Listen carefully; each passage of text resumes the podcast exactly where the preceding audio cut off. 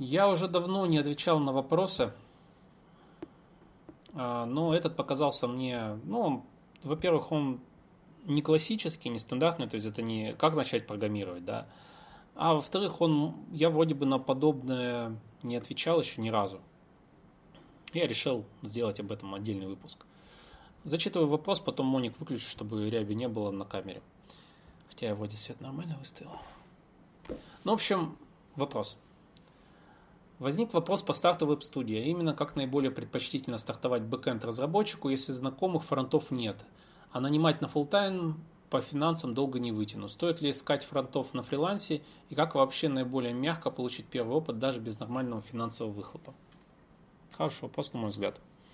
То есть, чтобы было понятно, на самом деле вопрос-то не только о я бэкэнд, ты фронтенд. Это о начале вообще какой-то деятельности совместной, ну, а бизнес, да, ну, мелкое-мелкое-мелкое предпринимательство. То есть нас двое, мы можем делать сайты на заказ. Вот в этом духе.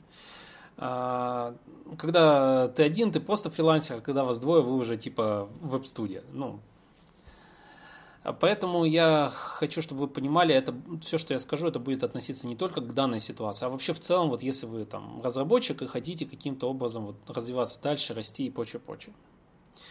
А, первое.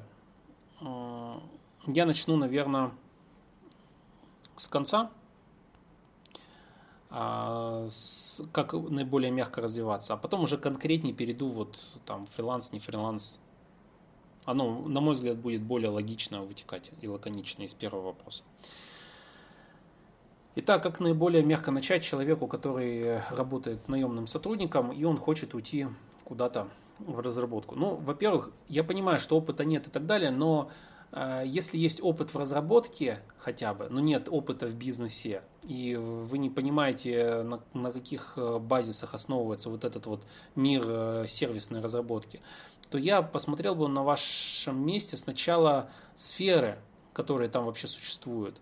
А их, они на самом деле разные. Есть э, тендерная разработка, да, кто-то под год. Я понимаю, что вам еще рано, но нужно понимать, вот куда, в какую область хотя бы э, попробовать или области, куда стоит пристреляться.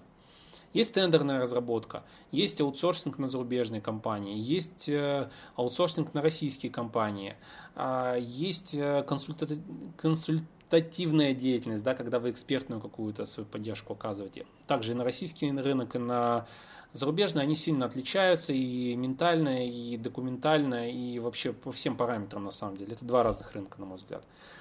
То есть российский сравнивать как бы с зарубежным не стоит. Это вот просто разный менталитет просто у заказчиков. Исторически и по всем остальным, и методологически. Разработка каких-то сайтов для маркетинговых целей, это а-ля лендосы, и разработка сайтов, э, условно говоря, низкого ценового сегмента, это всякие э, сайты-странички, ну, эти персональные и прочее, прочее, прочее. Есть аутсорс, как я уже сказал, на российские компании, это когда им нужно что-то доделать, доработать э, или сделать какой-то сложный большой проект под ключ, да, то есть мы не берем там персональный сайт в расчет, да, ну, они подходят и говорят, нам нужно сделать социальную сеть. У нас было в свое время такое. Нам социальную сеть надо. Вот. Эм, тендеры отдельно у нас стоят, да. Туда бы я на вашем месте сейчас не лез вообще. Ну, это так, к слову. Итак, вы просто посмотрите, я сейчас не все перечислил наверняка. Э, то есть это так просто вот из головы как пошло. Вам нужно посмотреть эти области и понять, э, куда вы могли бы пойти. Остается шанс, что то, что вы не рассматривали по каким-то психологическим причинам, ну, вы считаете, что вы не готовы на это, или страшно вам, или еще что-то, оно оказалось бы для вас более верным. Но в любом случае нужно понимать, что вы будете делать. Потому что, э, поматушта, как говорили в хорошем мультике, поматушта э, когда ты понимаешь, куда идти, тебе проще выстроить план действий. А план понадобится. Далее к плану. Вот вы область определили. Например, вы берете и делаете какую-то ну вот если вы ищете дизайнеров фрилансом, скорее всего это создание сайтов под ключ, а, учитывая, что вы такие вопросы задаете, могу предположить, что это все-таки создание, ну, а вот какой-то низкий ценовой сегмент или какой-то средний ценовой сегмент каких-то сайтов, там, страничек, каталогов, интернет-магазинов и так далее. Я, опять же, предполагаю, вы можете там потом взять и переработать всю информацию, которую я вам сейчас выдам, на свою конкретную ситуацию. То есть, э, моя задача здесь э, максимально общие э, знания вам дать, чтобы вы могли это под себя подстроить, и вы, и те, кто еще смотрит этот видеоролик. Я не отвечаю лично по одной простой причине. Зачем отвечать лично, если можно помочь большему количеству людей? Просто КПД выше намного. Поэтому это видео на YouTube, на канале. Итак, область вы определили. Например, на данный момент вполне вероятно, что вы ошибетесь. Окей, значит вы поменяете ее, переформатируетесь. Возможно, какие-то просто возможности к вам прилетят другие. Или вы, скажем так, обретете ресурсы, а ресурсами у нас являются силы, время, компетенции и все остальное, и деньги в том числе, и вы поймете, что вам нужно в другую область идти, так или иначе. Так или иначе. А, область вы выбрали. Дальше план действий. Вы куда хотите развиваться? Вы просто хотите себя обеспечить заказами на фрилансе уйти, допустим, с наемной работы и быть типа таким фрилансером свободным, который живет на Бали и так далее. Я вам хочу сразу сказать вещь, которая, возможно, вам не понравится, но тем не менее она для меня была в свое время очень верной. Фриланс это всегда риск. Если вы собираетесь уходить с основной работы, да, и а, работать фрилансом, сегодня заказы есть, завтра нет. Хотя многие так и живут, и им нормально. Вот. Э, но также это и психологически тяжело, потому что вам нужно постоянно успевать срок, куча заказов, это намного сложнее, чем просто делать свою работу на какой-то работе.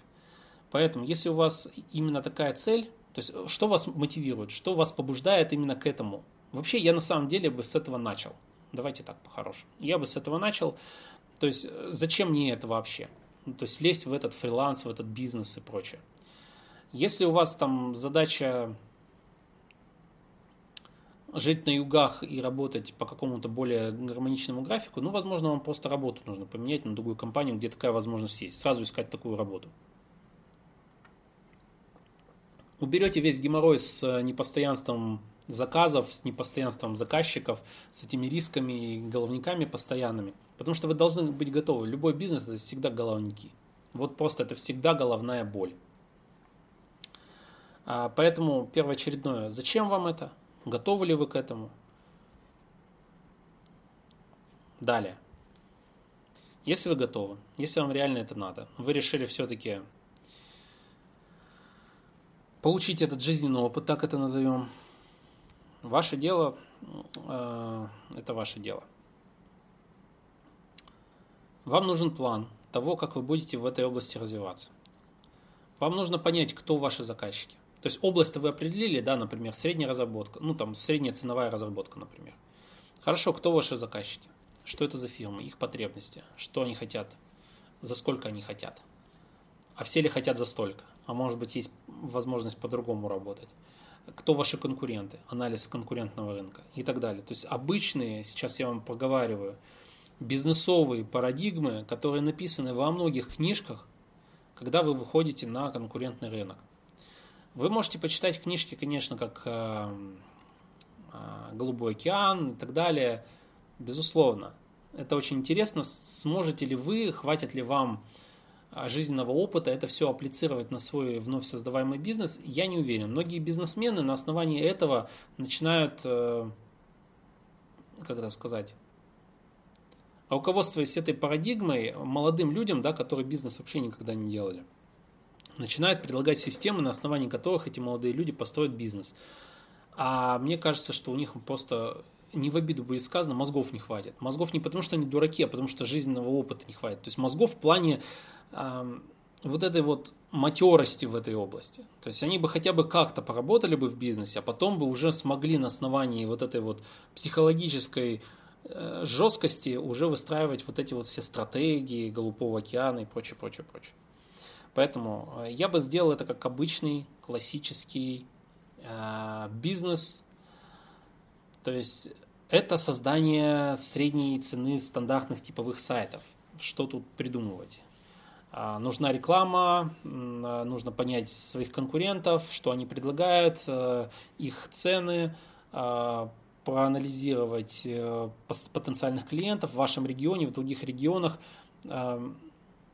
посмотреть, у кого какие сайты, старая методика, вы ходите по этому сектору заказчиков потенциальных. Ну, например, э, вы решили делать э, среднего ценового сегмента, это какие-то компании с численностью сотрудников, например, от 100, ну, очень грубо, да. То есть какой-то образ компании вы там сформировали, и вы просто ходите по сайтам всех этих компаний, и э, тем, у кого сайт говно, просто предлагаете новый сайт, например. Опять же, если у вас нет портфолио, вам его нужно наработать, вы, соответственно, можете предлагать за символические деньги. Э, короче, вам нужно наработать портфолио, скорее всего. Да, вот такой момент. Это часть вот этого всего плана большого. Я вам не буду сейчас детально на это все отвечать, вы поймите. То есть у нас не бизнес-консультации, я их не веду на самом деле больше. И эм, то есть я не смогу вам сейчас точный пошаговый план вот в таком коротком видеоролике расписать. Видите, я даже с порядком действий путаюсь. То есть сначала я рассказываю о том, что нужно область определить, а потом нужно ли вам это вообще. Наоборот должно быть. Короче, продолжаю, э, чтобы не отвлекаться. То есть вам нужно портфолио, вам нужно понимать, кто ваши заказчики, вам нужно пройтись по ним, предложить им создание этих сайтов, а, вам нужно наработать портфолио, если у вас его нет, соответственно, как вы будете с ними договариваться, на каких финансовых условиях, это отдельная тема. Вам нужно понимание того, через какие источники вы будете привлекать заказчиков – там всякие эти Яндекс Директы или еще что-то, если они работают вообще. Баннеры на конференциях, я не знаю. Ну, то есть много разных способов. Это уже маркетинг и продвижение рекламы идет. А вам придется учиться продажам в том числе. А, далее. А, процесс, а, собственно, реализации вот этого всего. Вы один разработчик, вы какую-то область делаете. Допустим, вы бэкэндер нужен фронтендер. А дизайнер нужен? Интересный момент, да? А менеджер проекта нужен? Вы сейчас скажете, какой нафиг менеджер проекта? Нас двое. Ладно, давайте по-другому скажем. Человек, который напишет ТЗ, нужен? Если вы скажете нет, вы огребете огромное количество геморроя себе. Хороших писателей ТЗ очень мало, ну я их мало встречал. Обычно начинающие компании этим пренебрегают и попадают на большие проблемы все, и начиная от менеджера, заканчивая этим самым разработчиком, которому весь мозг выили. Почему? Потому что когда ТЗ плохо прописано, вот эта компания, которая подписала с вами договор, поверьте, они вам вытрахают этот самый мозг по самые помидоры. За каждый пунктик, не прописанный в ТЗ, они с вас потребуют.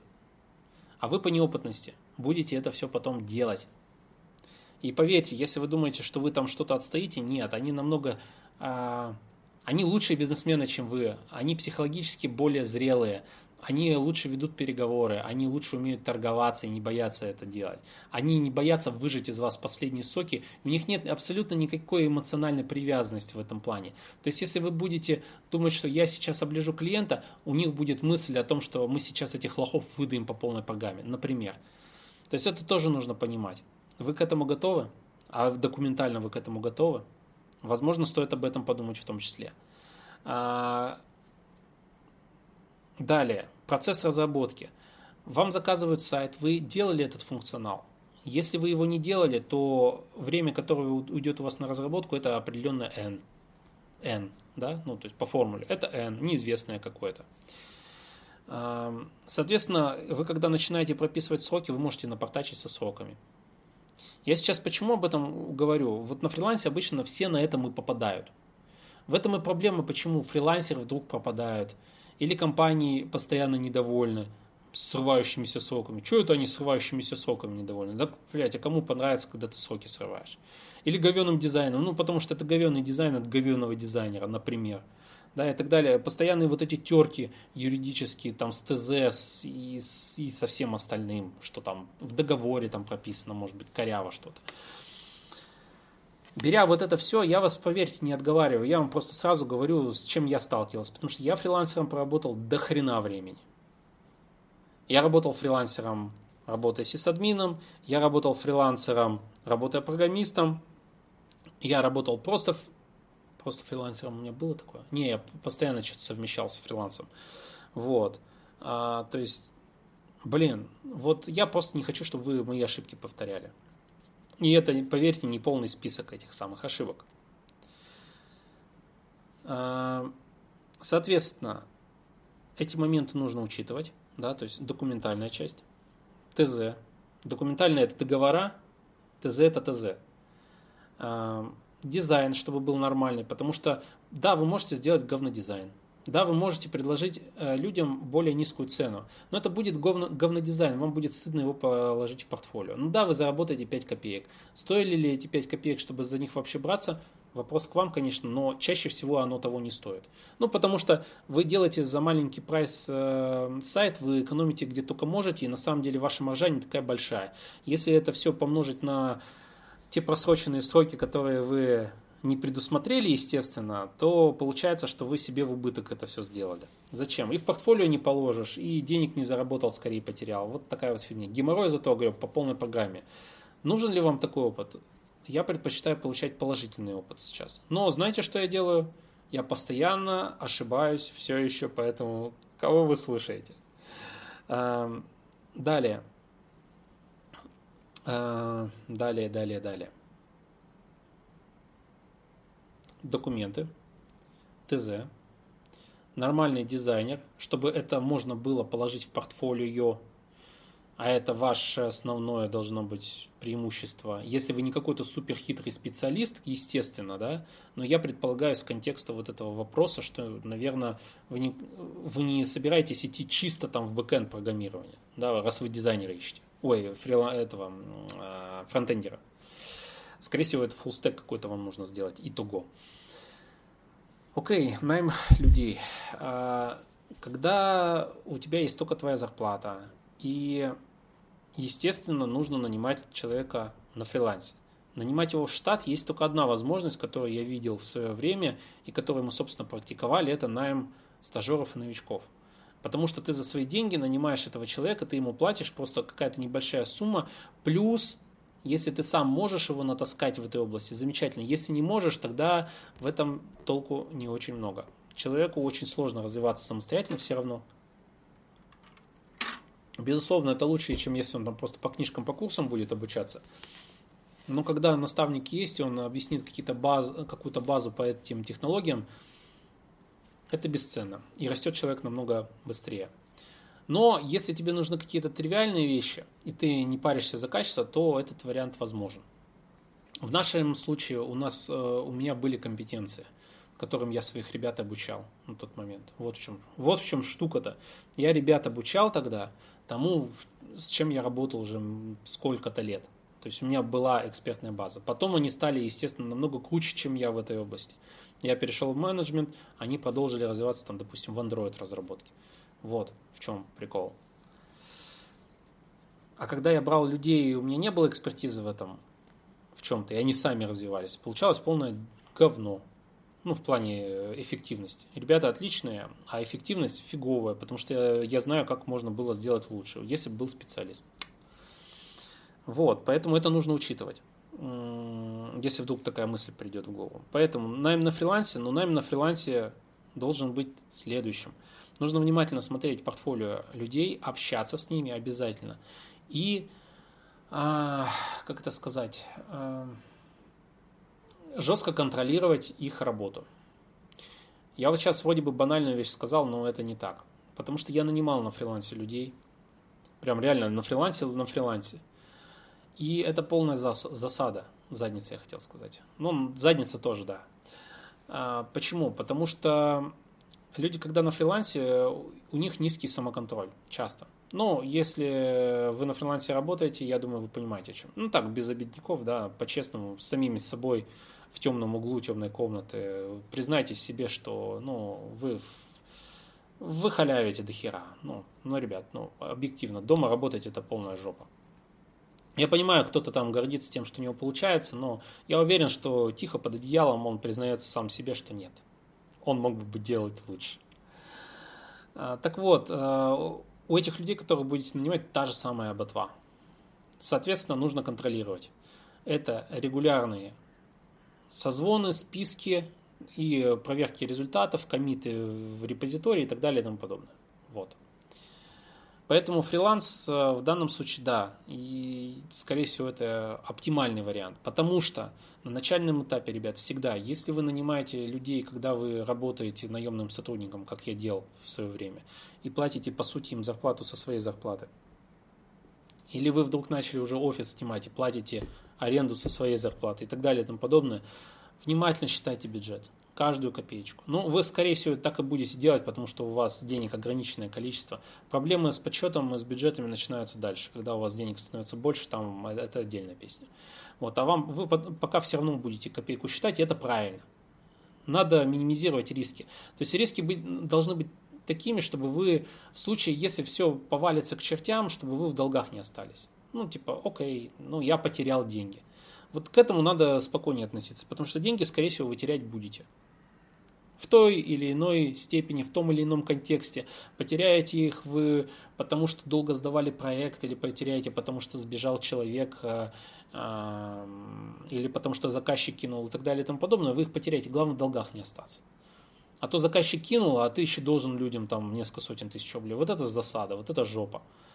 А если ты, окей, он сбежал, но у нас все по факту, люди получили за то, что они отработали, окей. А вот если ты, допустим, а, заказчик сбежал, а ты в долгах, то есть ты должен людям, не так, что ты в кредит занял, отдал, хотя это то же самое, по сути. Ты должен людям денег отдать. Ты же не будешь свиньей и э, не, не, не будешь сбегать от своих обязательств, да? Да. Потому что иначе как ты будешь продолжать? В этом-то и прикол вот этого самого бизнеса, а, потому что удары в лицо будут. Вопрос, встанешь ты после них или нет. Что ты будешь делать дальше? Я с нуля несколько раз начинал. Ну, по разным причинам. Вот. Это тяжело с нуля восстанавливать офис заново, нарабатывать все.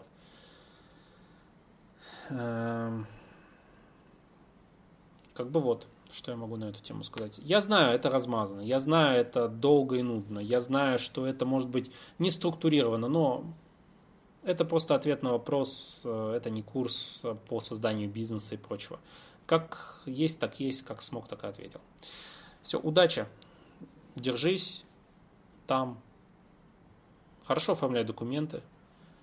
Внимательно анализируй людей, с которыми будешь работать. Не гонись за быстрыми деньгами – Потому что то, что люди подписались контракт, не факт, что они с тобой его выполнят, я про заказчиков в том числе.